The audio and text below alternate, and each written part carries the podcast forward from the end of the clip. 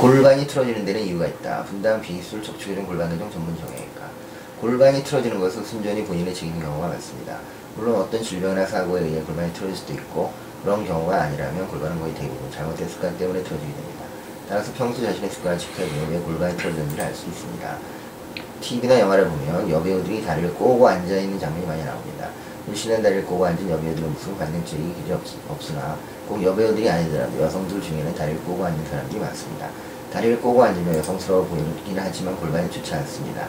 다리를 꼬면 다리가 비대칭적으로 돌아가고 오른쪽 다리를 위로 포개며 오른쪽 골반의 근육이 지나치게 당기고 늘어나기 쉽습니다. 반대로 왼쪽 골반은 왼쪽에 쏠린 체중을 감당하느라 지나치게 긴장되고 골반은 돌아가고 골반을 잡아주는 근육도 한쪽은 늘어나고 다른 한쪽은 긴장되어 불균형을 이루게 됩니다. 이 결과 골반이 틀어지는 것입니다. 서 있을 때 어느 한쪽에 다리에만 힘을 주고 없이 등이 서 있는 자세 역시 골반을 위협하고 다시 골반 한쪽으로 많이 틀면 S라인이 극대화 되기 때문에 섹시해 보입니다. 모델들이 사진을 찍을 때 지나치다 싶을 정도로 골반을 트는 것도 이 때문입니다. 그러나 S라인을 강조하려다 골반이 완전히 틀어진 낭패를 볼 수도 있으니 조심 또 조심해야 합니다.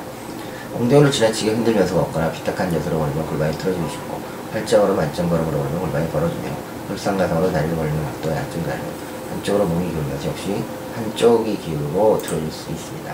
책상다리 또한 다리를 꼬고 앉는 것과 비슷한 이유는 옳지 않습니다.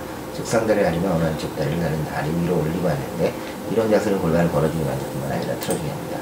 누워서 쉬거나 잘 때 어느 한쪽으로 옆으로 눕는 사람들이 많은데 이런 자세 또한 당연히 골반에 좋지 않고 한쪽 골반에만 적극적으로 압박이 가해지면 골반이 균형을 잃고 틀어지게 됩니다. 반듯하게 누워 자는 자세가 골반에는 가장 좋지만 옆으로 눕는 것이 더 편하다면 의식적으로 양쪽을 번갈아가며 눕도록 합니다.